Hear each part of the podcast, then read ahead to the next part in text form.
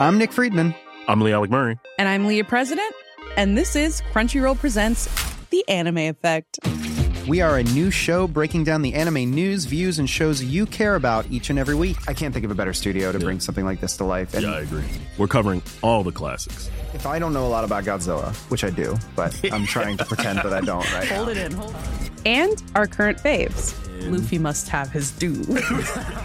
Tune in every week for the latest anime updates and possibly a few debates. Oof. I remember, what was that? say what you're going to say, and I'll circle back. You can listen to Crunchyroll Presents The Anime Effect every Friday wherever you get your podcasts, and watch full video episodes on Crunchyroll or the Crunchyroll YouTube channel.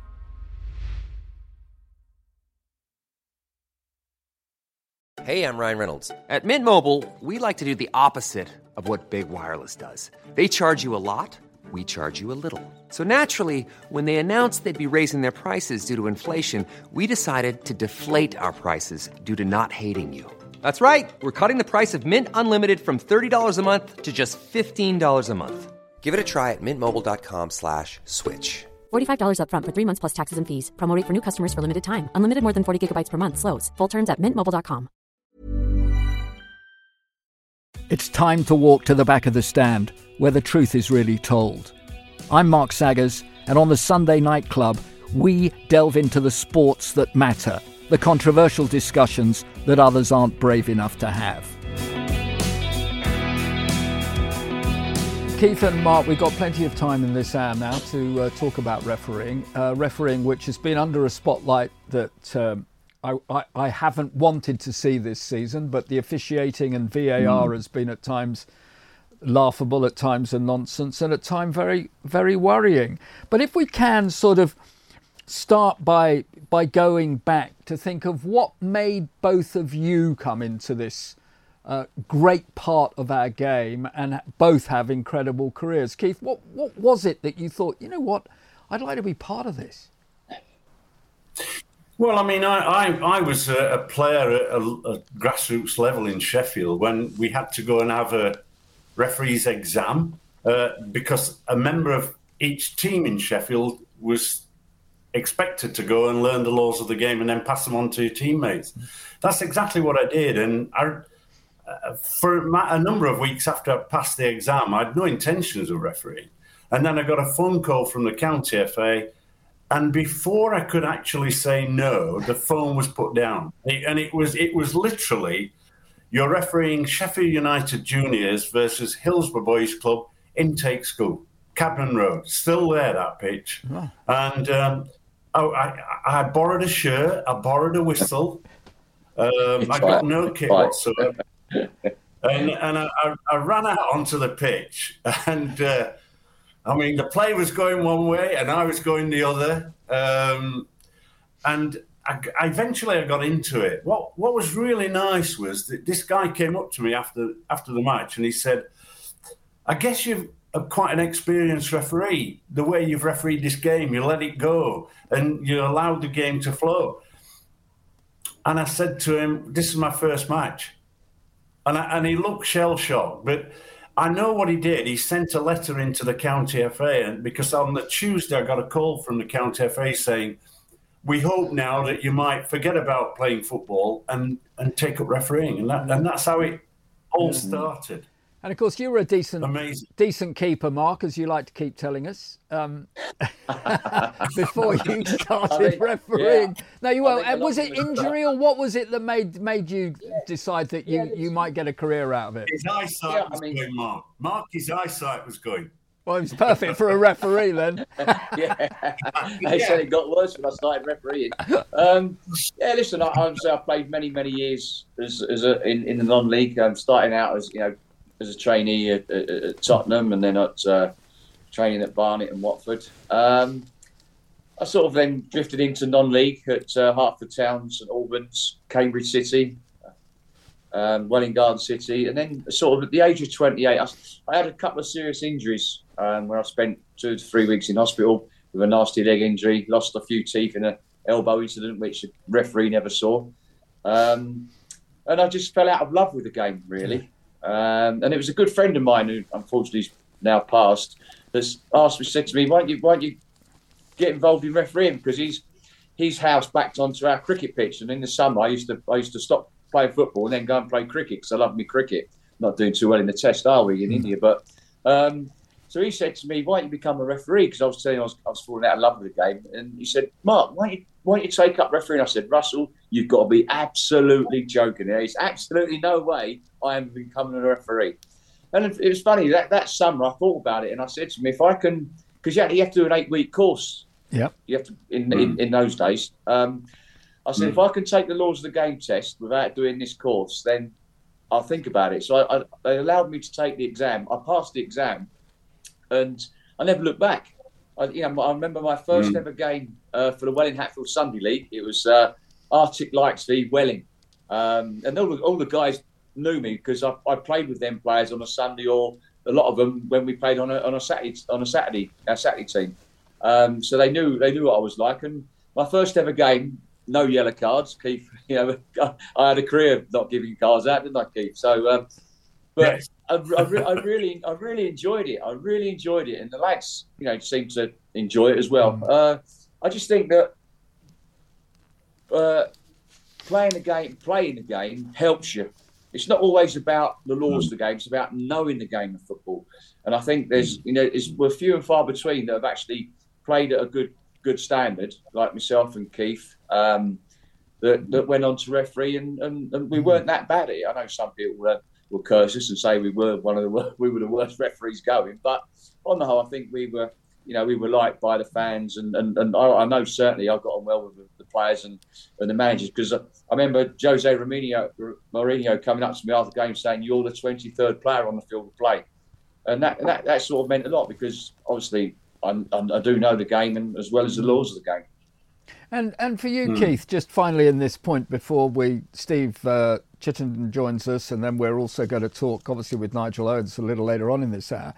Um, do, do, you have a feeling that uh, you know, with players who've got injured and or others that have found that they're not going to be good enough for the professional game, but could st- still have the athleticism have a bit of knowledge of the game. Should are they coming forward in enough numbers, or uh, uh, should refereeing be do even more at the moment to encourage these guys and women, of course? I think I, I really think, Mark, that there's a there's a sort of barrier of entry for ex-professional referees because you know ex-professional players, should I say? Because what they expect a professional player is to go back and referee in the local parks for for like you know when you when you look at Mark's career, my, my own, I, I, I was 12 years at grassroots level before I got anywhere near the professional game. That's a long apprenticeship. And and I, have talked in the past with the FA and said, look, what what you should do is credit uh, someone who's been in an academy or been a, a journeyman pro mm-hmm. player and work on the basis that you run a soccer school uh, just like you know uh, the, the, the programs we see on television, where they take someone and they learn them how to cook or learn them how to sing or whatever, improve them. Then that's what I think they should do with with some academy players and some ex pros. You know, they they're not earning thirty grand a week like the championship. So if you if you're down and you're a semi pro, you there ought to be a route in for those people because uh, you know it's amazing how, when I look back, those uh, referees that I know that played the game, George McCabe, Mick Lowe from Sheffield, they played for Sheffield Wednesday. Uh, Mick Lowe was a goalkeeper at Sheffield Wednesday, yeah. and he was a he was a good referee. McCabe was an international referee. Bob Matthewson at, at Bolton Wanderers, he, he played at, at Bolton Wanderers became a, a, referee and soon got onto the professional list. So I think there are sufficient examples within the game that say having knowledge and played the game, you can become hmm. good referees like cricket umpires become good umpires. I, I couldn't, right. I couldn't agree. I, I, I, couldn't agree with you more. Just finally, uh, Mark, on this. There, yeah, I want you to there. come in here, but I want you also then very quickly before you say your point finally for this part to ask you you know, should there be, say, I don't know, 20 spots for or 10 spots every season available only for ex professionals who fancy having a go? Yeah, listen. By the way, myself Well, and Steve, yeah. myself and Steve Chin And there's come through the come through 20,000. Herts County FA, Yeah. so um, Yeah. we know each other very Yeah. well. But going on to what you're saying, Sags, is that if we look at professional cricket- cricketers, Yeah. when they finish their career, they go into umpiring. Okay. Yep. Where do they? A lot of them go into umpiring. Where do they start? Where do they do their training, their education? In the second eleven cricket. Yeah. Okay. So we, as Keith rightly said, we have we have a lot of um, professionals at League One, League Two, National League level that you know come they retire early. They don't earn the money that they do in a Championship and, and the Premier League, so they're not going to be out. They need to. They need other jobs when they finish football. So why do we not see if we can fast track them? Make you know laws of the game, and they start their their careers in the National League. So they don't have to start Yeah. right at the bottom. Yeah. So we they start in the National League. Some of them may not be good referees. Don't mean to say an ex-player will become a good referee because that's not the case. All of them are not going to become good referees, but we may get three, four, or five, six of them, which Yeah. is what we need. So Exactly. I, I, I believe that we should fast track some of these ex-pros when they start at the National League level. Delighted to say that another referee and a man now who is uh, making a business with, uh, quite rightly, with uh, grassroots referees, which is uh, all different aspects to uh, the game uh, to help for those going forward. Steve Chittenden, who's uh, joins us right now. Steve, very good evening to you. Thank you. Hi, Mark. Oh, it's good to have you with us. I mean, uh, you've got to put up with these other two. I mean, already Halsey is, is laughing for some reason. I tell you what, he, he's changed a bit with age. Are you all right, mate? Yeah. I'm good. Are you well? Yeah, all good, mate. All good. Um, Hi, Kate. We, we came we came through the Herts FA together, me and Chits. Yeah. Uh, well, the, the first thing I'm going to ask you about, Steve, here, and the others will uh, no doubt uh, join in on this in a moment. I mean, you had it with great experience of, a refereeing, and now you're doing more to it as well with all sorts of part from referee kits to whatever, and and continuing um, to be part of this. And uh, what one of the big things for all of us is that it's getting the right referees now uh, to come into the game and to make sure that we are going to be able to cope with everything that the football authorities throw at referees these days. Yeah, I think I think the important thing um, when they're coming in at the bottom end is to is to remember that they're all they often learn from are the referees at the top level, and uh, Mark will will know this. Um, by the way, Mark, waiting for this screen. I'm still active, still refereeing grassroots locally, still on the Herts Ad League, which is a great league in St Albans and an area. But I, the the thing Right. that worries me is the discipline. The discipline in grassroots football is is on a massive decline, and I, I have to say a lot of that I think comes from what everybody sees at the top level. Um, I've always said that Saturday's fans become Sundays managers, parents standing on the touchline. We're involved with a with a, a brilliant Facebook um, uh, called Grassroots uh, Referees Discussion Forum. So it's a Facebook. And some of the posts that I see on there from 15, 16 year old referees that have gone to do a game, they've passed through their course, they've gone to do their first one, two, three games, and they get abused by a parent of an under 10. Now, Yeah. Well, where's, gonna where's the safeguarding? Where's the safeguarding? Guys, guys, I'm not uh, because there's four of us in this discussion now. I'm going to sort of name you before you come back in, and I've got a point to uh, else we're all talking over each other, which is of Thanks. no no news for the to the viewers. Off you go, Sags. You can give me Get a off. red card, but you can't because this is my show, mate. What's that? off, mate. Does that look like good enough one for you at the moment? Yeah, I'll, I'll accept that, ref. Or should we have one of those and put you in a sin bin Oh, for no, five get rid minutes? that. Put that in the bin, Sags. Put that in the bin. No, no, Is ju- that just one of ours, Mark?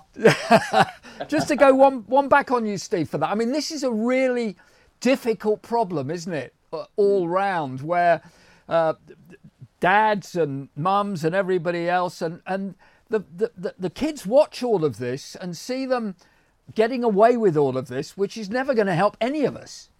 No. And, and I mean, for me, one of the worst jobs at the top end of the game now is the fourth official.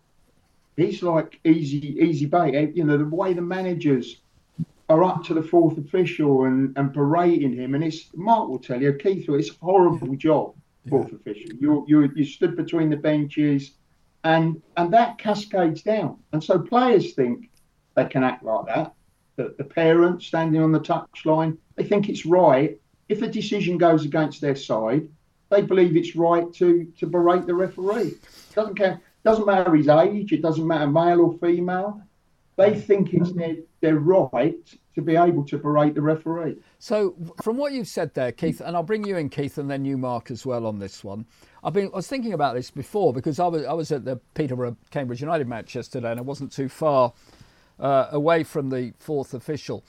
Would there be a, a possibility, do you think, for players or ex players or those interested in refereeing that ha- don't have the mobility to be a referee or an assistant, that you could still have well, even people like myself or you guys coming back into the game as a fourth official, that your job is is that job on the sideline.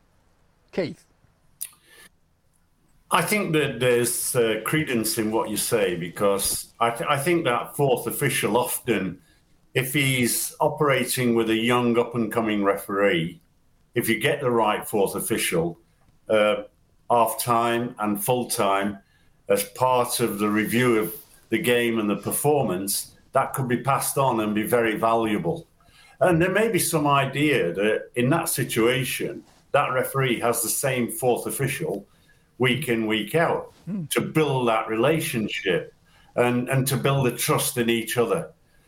But at the moment, it's out of control. And, you know, I, I think that ultimately, at the end of the day, the fourth official role is is is a job that nobody wants mm-hmm. uh, because it, it's nothing to do with refereeing. It's actually sorting out two managers, and then we look now. There's a busload of people in each technical area. Yeah, but and, you, I don't. You know, I think you're right. Times, I, don't, I think you're right there, Keith, in that it isn't a job possibly for the referee or their assistants but it's the sort of job I would have enjoyed doing. I, w- I, wouldn't I wouldn't have wanted to have been a, a referee or an assistant, but to, to stand there, to having trained to know the laws and what they're doing, I would find that that for me, if I was wanting to be that, and there'll be many others, I'm sure.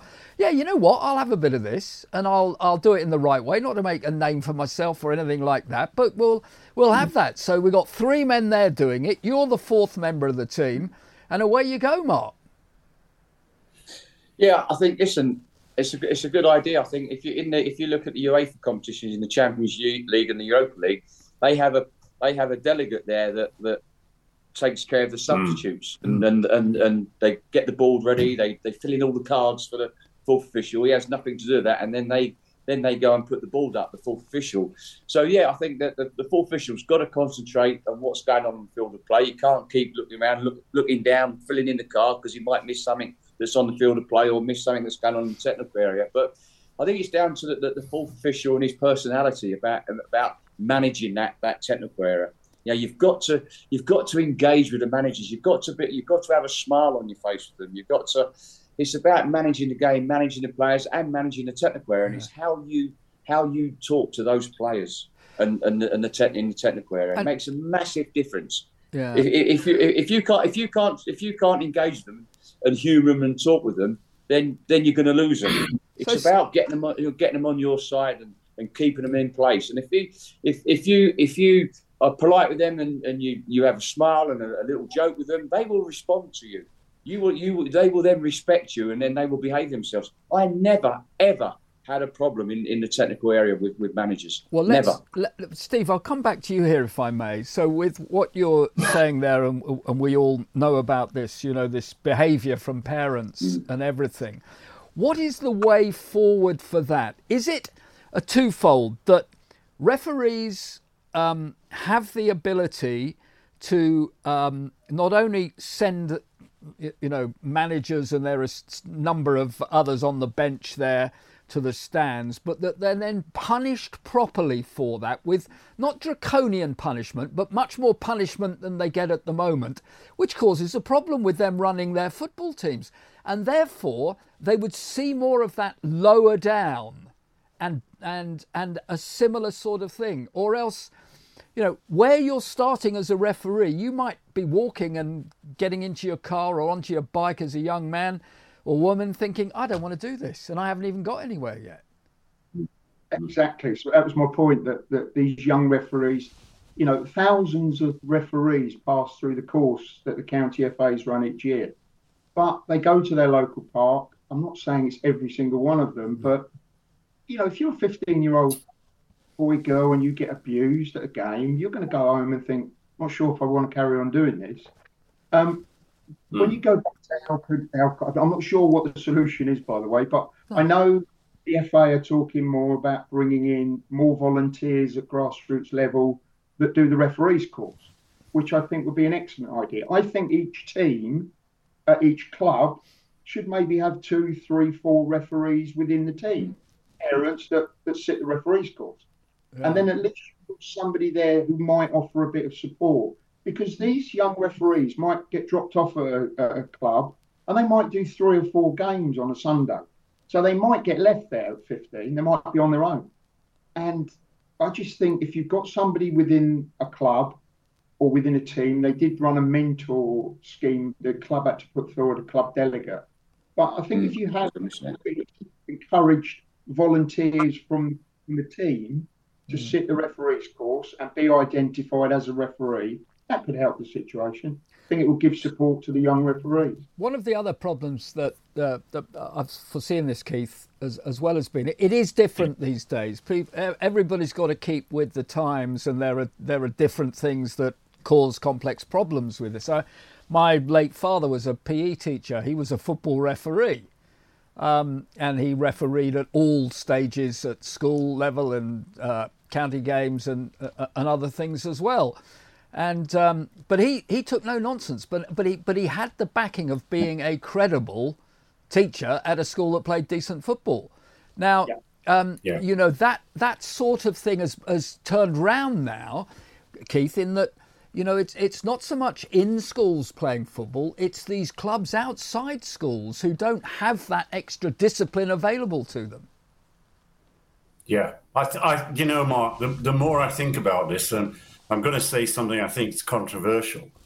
I, I think that the FA are bringing in kids at too young an age to actually referee. Mm-hmm. I, I, I, think that you need to be, have a degree of maturity. So if if they are going to continue bringing referees in at 14, 15 years old, then those referees have got to officiate within, an, if you like, a football academy. They've got to be protected you know, and and you know, I mean, I mean, there were there was a guy, uh, Jeff, who who ran AH, ANH International. We we knew him as a as a, a referee since past, and he used he used to have an academy at Charlton Athletic, and he used to bring these young referees in. But they were protected. There were no parents. They weren't allowed in, into the academy. And so I think there needs to be a review as to how you can actually better, uh, if you like, educate the individual and protect that individual. Because there's no point in someone sitting a course for 150 quid, cost me nothing, by the way, mm-hmm. now costs them 150 pounds. They've then got to go to Steve and they get a special deal on the kit, which is fantastic. And then they referee about three games and pack in. You know, my own club brought six we paid for six young young people to go through the course. Only two of those are now continuing to referee mm-hmm. even though they're in a reasonably protected en- environment. As soon as they hit uh, are hit with criticism which is quite cutting you know these are these are parents that can be really uh, aggressive in their approach. And and no wonder these kids suddenly go i'm not having that and walk away which is a pity because sometimes we lose them to the game as a whole. Mm. Okay, look, the, you make some great points there, uh, Keith. Um, w- we're going to be staying on. Steve, it's been great to have you. Just a final thought from you, if I may, in this part of the show as well. Um, as uh, Keith was saying there, you know, you're very much part now, business wise, and others within uh, refereeing that, that you did yourself so well as, at as well, is that, um, you, you know, there are enough people to want to take this forward, but the parents have got to want to understand. They've got to understand. Sorry, it's the old adage: no referees, no game. And I see it now. Come away from the younger referees. I see it happening more in grassroots football, where I think it will ultimately come to a point where where senior referees, by age I mean senior referees, doing grassroots football, will say, Do you know what, we're not going to referee that club. We're not going to go and referee mm-hmm. that club because of the way we treat it. So it will it will ultimately may come out the hands of the, the county FA's disciplining. The, the, the leagues who I know their hands are tied to take any action until the county FA has taken action. And it may be the referees who say, we, we don't want to referee that club. And that's where I think mm. it, it really will go. A lot can happen in the next three years. Like a chatbot may be your new best friend. But what won't change? Needing health insurance. United Healthcare Tri Term Medical Plans are available for these changing times Underwritten by Golden Rule Insurance Company, they offer budget-friendly, flexible coverage for people who are in between jobs or missed open enrollment. The plans last nearly three years in some states, with access to a nationwide network of doctors and hospitals. So for whatever tomorrow brings, United Healthcare Tri-Term Medical Plans may be for you. Learn more at uh1.com. Say hello to a new era of mental health care. Cerebral is here to help you achieve your mental wellness goals with professional therapy and medication management support. 100% online You'll experience the all new Cerebral Way, an innovative approach to mental wellness designed around you. You'll get a personalized treatment plan from a therapist, prescriber, or both in a safe and judgment free space. Your cerebral therapist or prescriber will outline a customized plan with clear milestones along the way so you can get to feeling your best. With Cerebral, you're not alone in your mental health journey. We're here to empower you to live a fulfilling life. So take that first step towards a brighter future and sign up today at cerebral.com slash podcast and use code ACasts to get 15% off your first month. Offer only valid on monthly plans. Other exclusions may apply. Offer ends July 31st, 2024. See site for details.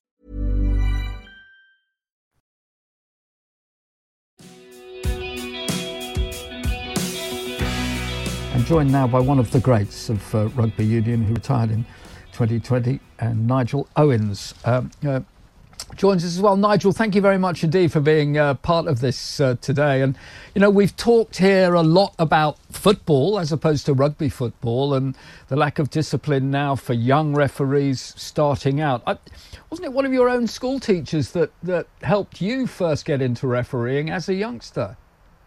Yes, um, I, I, was. Uh, good evening, everybody. I was I was playing rugby in in school. Um, I was 16 years of age, and um, I wasn't very good.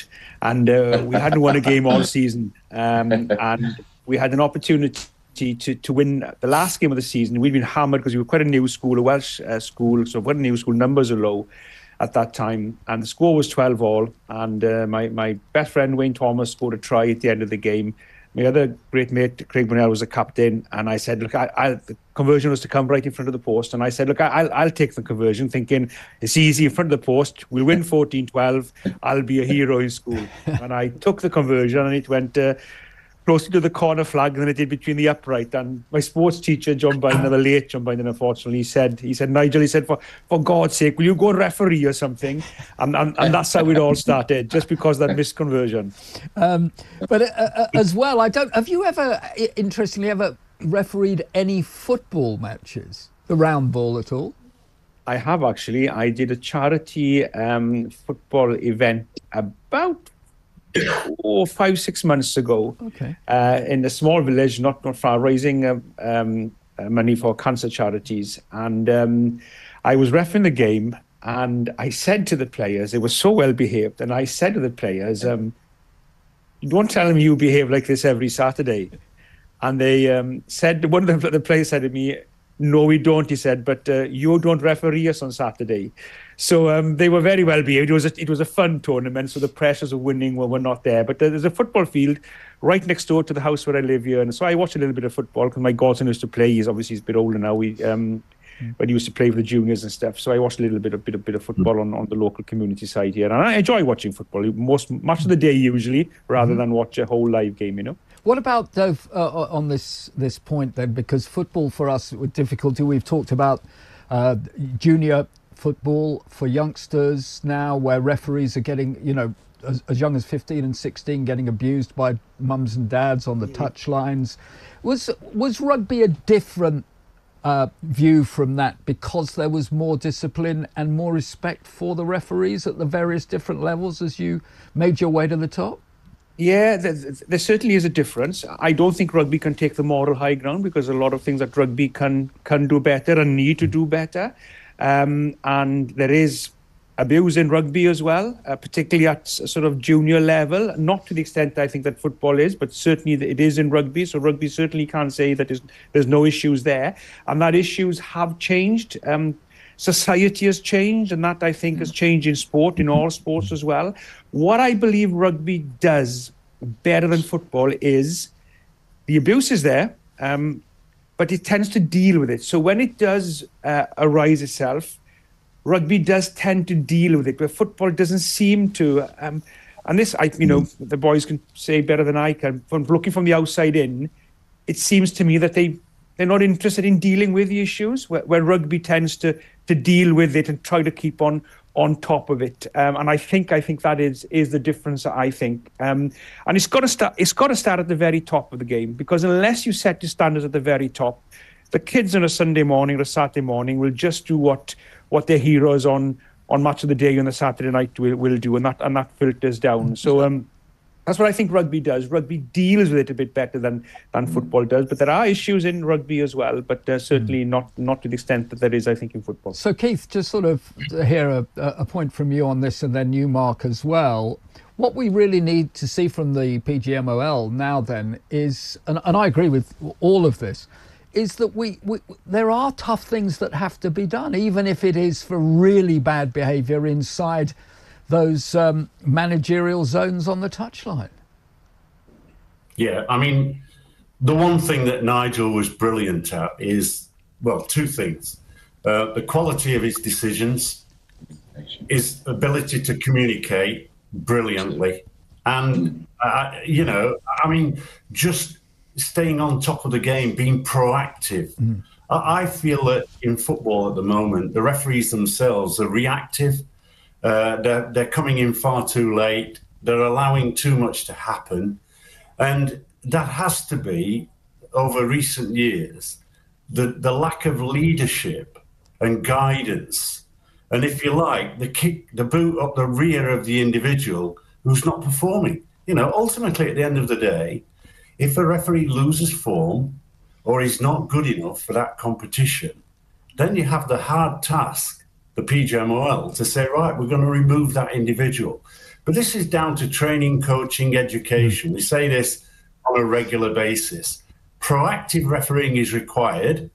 Then the authorities have got to recognize that there is a problem and they need to deal with it. You know, five years ago, I chatted with Nigel on a TV show about VAR and what he was predicting and saying at the time has absolutely happened. He talked about that tightrope walker. He hmm. talked about lazy refereeing.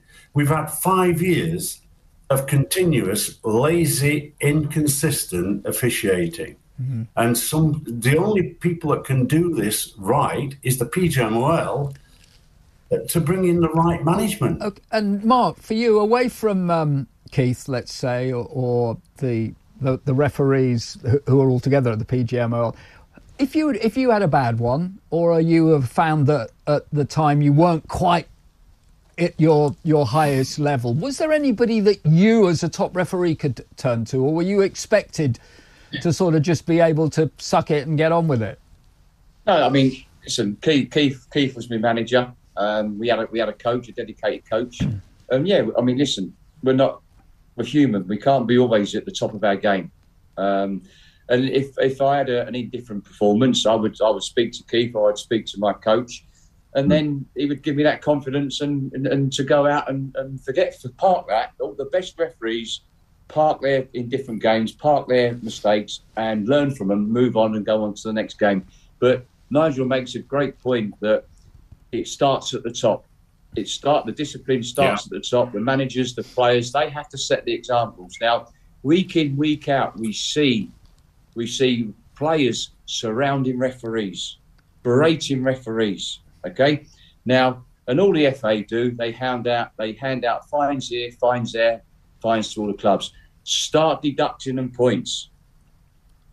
Yeah, that okay. will then. Yeah, well, look, that I, will I, then sort. That will. yeah, sort, that no, will I, then start sorting out the discipline. I understand all of that, Nigel. The, the the other great ability that we have as viewers as well um, of rugby matches is that we we can hear the hear what you're saying.